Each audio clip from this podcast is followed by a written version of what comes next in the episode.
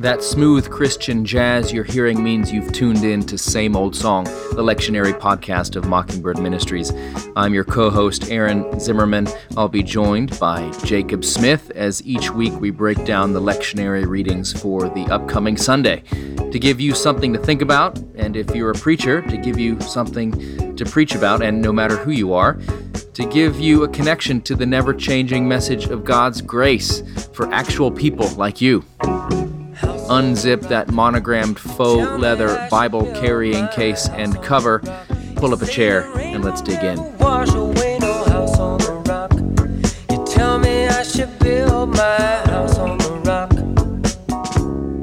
Well, Aaron, it is the fourth Sunday after Epiphany, or at least that's what we're prepping for.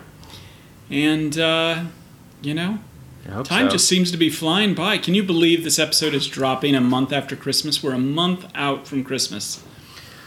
Yep, and so whatever psychological uh, bump you got from Christmas is now faded very quickly. It's your petered out.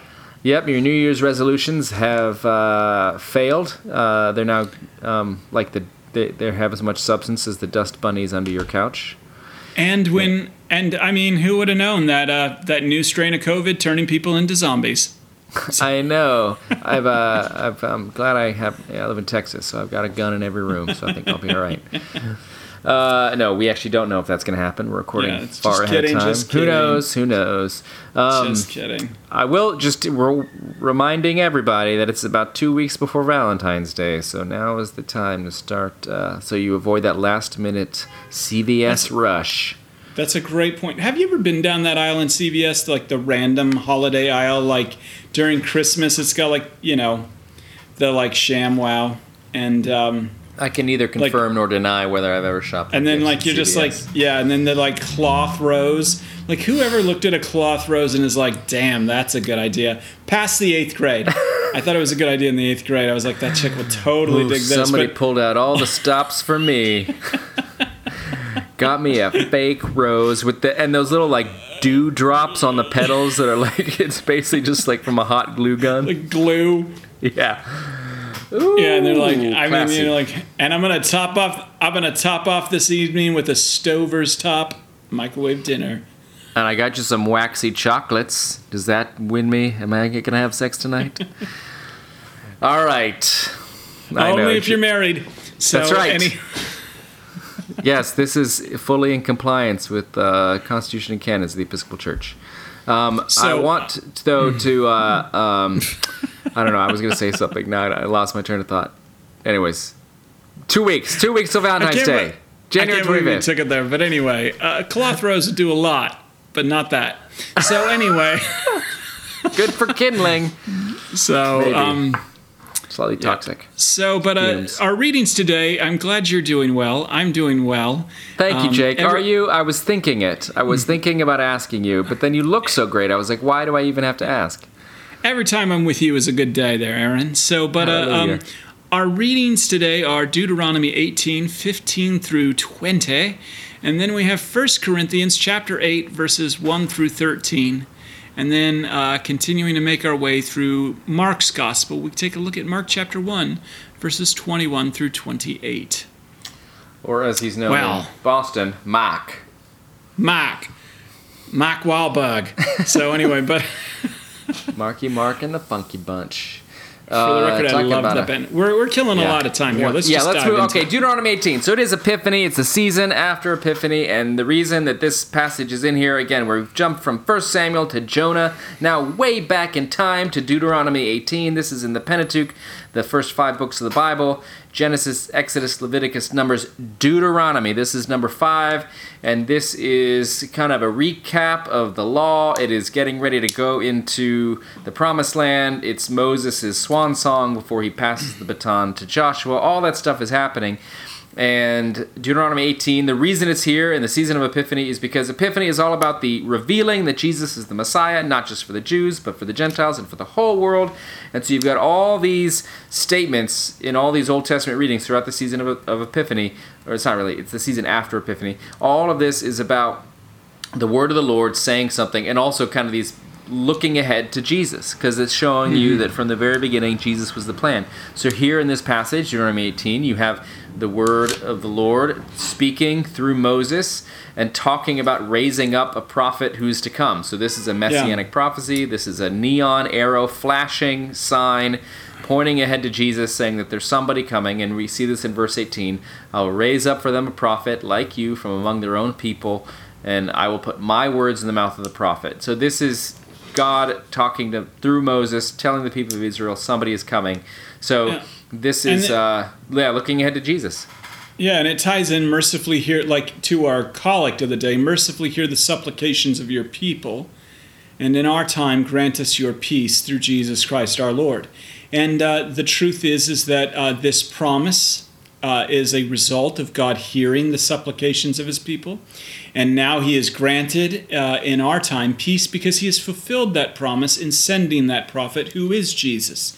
Um, it's interesting, Islamic uh, apologists will use this passage as a justification for Muhammad, uh, but nothing could be further from the truth. Um, and uh, this is demonstrated ultimately. Um, Moses sees this on the Mount of Transfiguration when they are. Um, when they are discussing with Elijah the prophet uh, Jesus' exodus from this world, uh, his crucifixion, and how he fulfills the law and the prophets.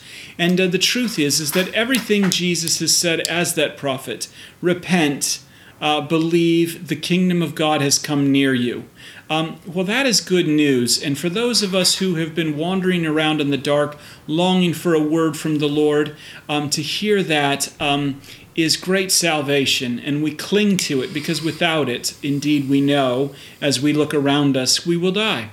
Yep, and and there's also a, a word here, uh, as you've said, Jake, about a mediator, um, because if Yep. we, you know, this direct access to God, which terrifies the people of Israel. That's why they say, you know, I can't do it anymore. As you said, if I even see this great fire, I will die. If I hear God's voice anymore, I will die, because there's such a great gulf between sinful human beings and a holy God. And uh, but yet, because this God loves us so much says i'm going to raise up another prophet. And there's kind of this um, a, a mediator an intermediator intermediary to to go between god and humans. And i think um, the important thing here there's a couple things. Uh, the um, the fact that God says another person is coming after Moses means that Moses doesn't get the job done. Yeah, Uh, Moses, Moses can't was- get the job done. Moses, unlike immigrants in Hamilton who do get the job done, uh, Moses cannot. Uh, he because as great as Moses is, and he is, you know, he's he's Moses. He's a big deal. Yeah. But uh, he gives the law, and the law cannot bring about what it commands. Uh, the whole rest of the history of the people of Israel, af- from actually even before this, but now from Deuteronomy out, as we move into the next book, uh, Joshua, and then into Judges, it's just going to be failure after failure of people to be able to keep the law. The command does not bring about hmm. that which it commands. And so that's why hmm. it- there's, it's almost an admission of failure at this point that the ministry of Moses is not going to be able to do it. And so there's going to have to be another one. And so if you preach this passage, preach in such a way that you're saying another one had to come. Uh, raised up from among the people, so this was going to be a human being coming out of the nation of Israel, but yet God's words would be in this person's mouth, and there's going to be something that's not law because law didn't work. There's going to be some new message that that will that will come from this prophet, and of course we know from the uh, prologue of John's Gospel, words of grace and truth. And so Yep. you want to point people to Jesus. Yeah, our only mediator and advocate. So that is says. good. hmm Now uh, we come to 1 Corinthians chapter 8, verses 1 through 13. This is a bit of a heavy passage, unlike last week's uh, two verses that just kind of seemed out of nowhere. Uh, this is a heavy one, and this is about um, essentially kind of, I mean, how we live as Christians. Yeah, so this is continuing Paul writing to the Corinthian church about all the questions they had. They are new Christians. Most of them come from pagan backgrounds, worshiping deities in the Greco Roman pantheon, although there were some Jewish people as well who converted to Christianity. And so you've got this diverse community that wants to know how do we live. And one of the things that was vexing them was how do we deal with meat that has been sacrificed to idols? You would not um, have just gone to a regular butcher to buy meat that was just killed to eat. Any meat that was slaughtered would have been slaughtered and offered to Zeus or whoever. And so uh, to participate by eating that, are you are you in a sense um, approving of or participating in uh, idol right. worship? And so um, there was this argument, and Paul is quoting back to uh, the Corinthians the arguments that some of them have used to him for why they should be allowed to eat meat sacrificed to idols. First, it's delicious. Second, um, they say, quote, all of us possess knowledge, meaning we know that idols aren't real and we have a greater understanding. We're intellectual Christians and we understand this better, Yeah. and so we should be allowed to do it. Um, and then in verse 4, quote, no idol in the world really exists, and, quote, there is no God but one. So they're using theological arguments, intellectual arguments to say that basically idols aren't real. So if they're basically fairy tales and somebody offers meat to a fairy tale, it doesn't matter because the fairy tale doesn't exist. So I can just have my steak and it's fine.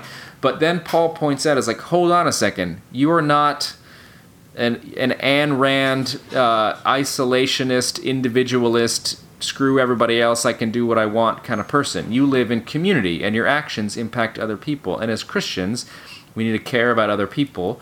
And so he talks about someone if if they have what he calls quote unquote a weak conscience in verse seven. If they see you eat the food and they think of that as food offered to an idol, you now have hurt their conscience. You've hurt their heart and mind, and uh, and Paul, so Paul acknowledges in verse 8 that idols don't mean anything. He says, We're no worse off if we do not eat, and no better off if we do. Yeah. So he says, The point is not to be like, What am I allowed to do? What is, what is, wh- what can I get away with? The question is, How do my actions impact other people? And not just other people, but specifically, how do my actions impact the weakest, quote unquote, the weakest members of our community?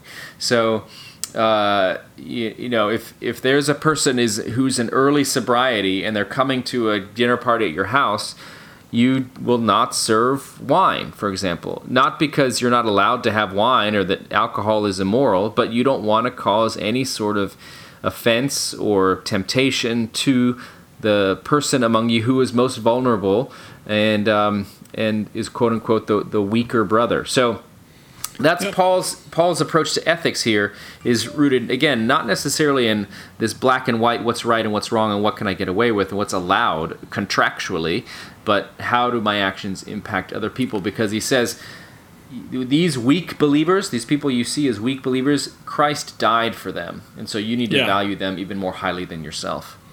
That I mean, and I think that's absolutely right. That is, uh, you know, um, uh, it's not about moving from vice to virtues. It's about moving from virtue to grace. Amen. It's about not moving like deeper into yourself and what you can do, uh, but but moving outside of yourself um, and uh, being aware of your neighbor and uh, and their faith and uh, where they're at. And really, that is the that's the idea and the ethic here. And and you've just summed it up beautifully. Um, I think I might have said, shared this story when we covered this one time, um, but I remember we were with um, some. Um, some like brand new like kind of Thai missionary Christians who were there. We were in the of San Diego, and I don't know why we decided to take them to a Thai restaurant, but nonetheless we did. And uh, there, they always have these big, like they had these statues and kind of part of the decor. But for a lot of these folks, this was real business for them. This wasn't about decor. And, uh, you know, and it was quite offensive. And uh, while um, I may, may have had a hankering for the peanut curry there, uh, we did not eat there because it was, it was uh, for those people, it was real. And uh, in a lot of that world, for those people, it is real, you know. And uh, to have, um, or like the alcohol, the alcoholic, that is a real idol. It is a demon to them, you know what I mean? And uh, to, to have that considered. But I just love how you articulate that. It's about pulling yourself up outside of yourself, not what you can and can't do, uh, but what, what's your neighbor need? Yeah, and I think it's it is you know we never I think in this country we almost never have conversations about ethical matters in this light. Sadly, we always Uh-huh. talk about what is my right versus what is Even in the right. church. Even, in, the in the church. church. we never really talk about how will my actions affect you. even if so. And I just think about. Uh, Yeah, we, we always take it, we always take it to Moses as opposed to uh, as opposed to the prophet he pointed to. Amen. I mean, he, so here Paul is saying, like, yeah, you you do have a right to eat meat. You, are, it's totally fine. It's actually there's no ethical or moral problem with you eating meat, except that when you do exercise your right, your God-given right to eat a steak, it is it is actually hurting somebody in your community, um, and uh, and because of that. Um, you won't do it. And so Paul says this amazing thing. Therefore, if in verse 13, if food is a cause of their failing, I will never eat meat so that I may not mm-hmm. cause one of them to fall. So, I mean, can you imagine somebody in this country saying, because it hurts some of my, I mean, this is somebody in Alabama saying, because it hurts some of my brothers and sisters in San Francisco, I will never own an assault rifle. Not because it's right or wrong for me to do so, but just because I know it hurts the conscience of somebody else. I will give up something that I'm allowed to have because I don't want to hurt somebody else with it. Now, I don't mean to offend anybody that's on one side or another of the gun argument, but I just want to illustrate kind of the dynamic here. We almost never talk about moral arguments in terms of not is it right or wrong, but how will my actions impact other people Or- with whom I don't agree.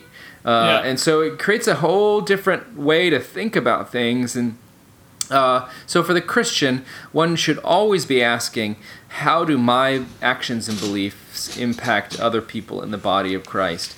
And um, and I need to think about it. It just creates a it's a new way to think about it. It creates some hu- humility there, um, and it's so different from what do I get away with or what do I get, and more it's less of a me me and more of a we and us. Um, and for can, uh, Paul to you- say I will never eat meat because it might hurt somebody's feelings, a pretty incredible, selfless thing to say.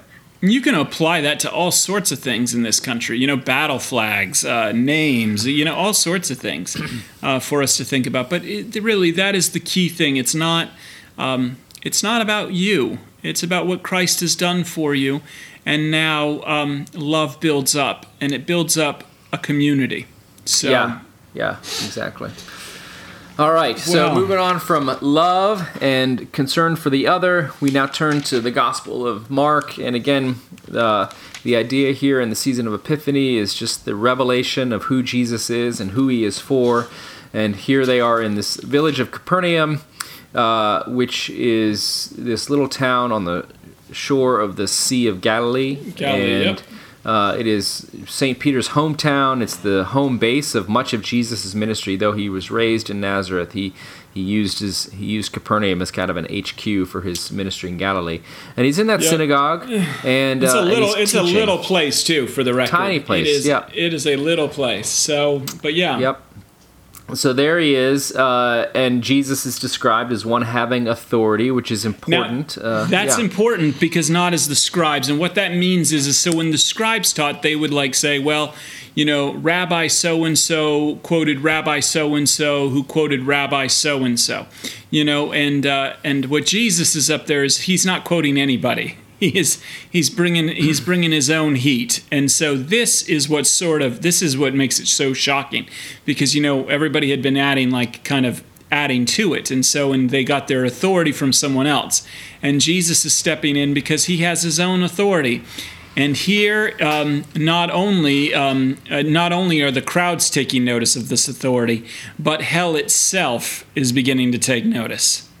Yep, and uh, and there's a person in synagogue. Again, always interesting that we think of churches as places where bad people or bad things or would never be. But here in the synagogue, there's a person with an unclean spirit, and this spirit cries out. This demon cries out, uh, knowing full well who Jesus is.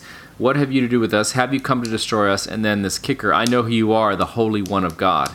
Uh, meaning Messiah, meaning Son of God, meaning uh, Jesus Christ, the Lord of Lords, the King of Kings. Yeah. So, so the and demon the demons, knows exactly who he they is, recognize him. Yeah, uh, even though the people don't. So, uh, it, it just sh- this is one of those places where you know it's set in just a very earthly, normal place. You know, this is like.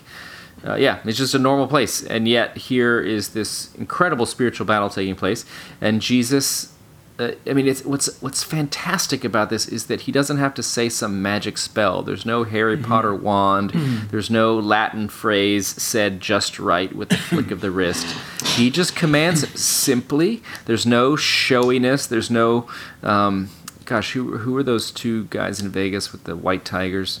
Oh Uh, yeah, I know anyways. exactly what you're talking about. Yeah, Yeah. There, there's no showmanship here. Um, Sig, I want to say Siegfried and Roy. Was that it? Sick, yeah, Siegfried and Roy. Yeah. Mhm. Anyways, there's none of that. It's just like be silent, come out of it, And, and like he he he cries out with a loud voice. So he, I think it's you actually know. the demon screaming that like everybody's Yeah. like, what? What? So Yeah. they were all amazed, and they kept on asking, "What is this?" You know. Yeah, Um, and so this is this is Jesus coming to um, undo everything that fell apart in Eden, and this is also demonstrating the one way in which what we just read in Deuteronomy 8, Deuteronomy 18 is fulfilled. So God had said through Moses to the people of Israel that another prophet would come from your own people, and will put God will put His words in the mouth of this prophet, um, and uh, and here is it. Here it happens in Capernaum, and uh, this prophet has come out of the people and and is speaking the word of God, and uh, has power over all these forces of evil. And so I think. Uh, uh, this is a part of Jesus' ministry that is, I think, sometimes obscured. Uh, some denominations make maybe more of it than it needs to be, but uh, certainly Jesus does have power over spiritual forces of evil, which are real and um, which absolutely affect people in your congregation. And so I think it's always good for people to be reminded of the immense power that Jesus Christ has over evil forces. And um, it's the same power that allows him to defeat sin, death, and the devil on the cross. That's Uh, right. But it, that work begins even here with his command uh, and shows what is Christ's will for you and for me and for all human beings is that we would be set free from these sorts of things. So, Lord, have mercy. Uh, Lord, come quickly. Uh, Lord, save us now, uh, because Yeah. this is something we all we all desperately need. Yeah. I mean, and that is that's ultimately it. This authority, this demonstration is pointing to where he will once and for all defeat the demonic forces that have held us all captive. Um, he will defeat them once and for all on the cross because um, he does have the authority to do so. And he demonstrates that authority in his weakness, and he demonstrates that authority in his death, and he confirms that authority in his resurrection from the dead. And indeed, um, while his fame began to spread throughout the surrounding region of Galilee for that um, interesting event, his uh, word has spread forth around the world because he has died for you, he's risen for you, and he's coming again for you. Yeah, and I, and I would say to your people, it is quite all right for them for you to tell them that the spiritual forces of evil are still very much in this world, and are if there is anybody that's telling them in their inner mind that they are not worthy, that they are not forgiven, that they are not loved. Again, that is all stuff that's straight from the pit, and just reminding your congregation that what Jesus says to those unclean spirits is shut up, be Shut up. silent. And the what what the word of God incarnate in Jesus Christ says to you is that you are loved, you are forgiven, you are washed, you are cleansed, you are um, you have died with Christ and you have risen with Him. And so so this is the good news. And so you want to make sure that the Spirit of Christ, which is in your congregation, that they know that that Spirit of Christ still is doing the same work in their lives that he was doing in Capernaum, which is to silence those voices and to speak to them a good word of love and grace. And so make sure you, preacher, speak that to word to yourself um, or hear it from Jesus Christ in this text and make sure you preach that to your congregation the word of love and grace and pardon and forgiveness and power and authority and cleansing uh, for them. Because uh, that's, that's what we need. That's right. That's Sing, right. Jake. That's Gotta good. musical break. Well, that is uh, that is good word, and uh, we hope we've given you a good word and something to work with. And so, happy preaching, everyone, and uh, God bless you all. Somebody's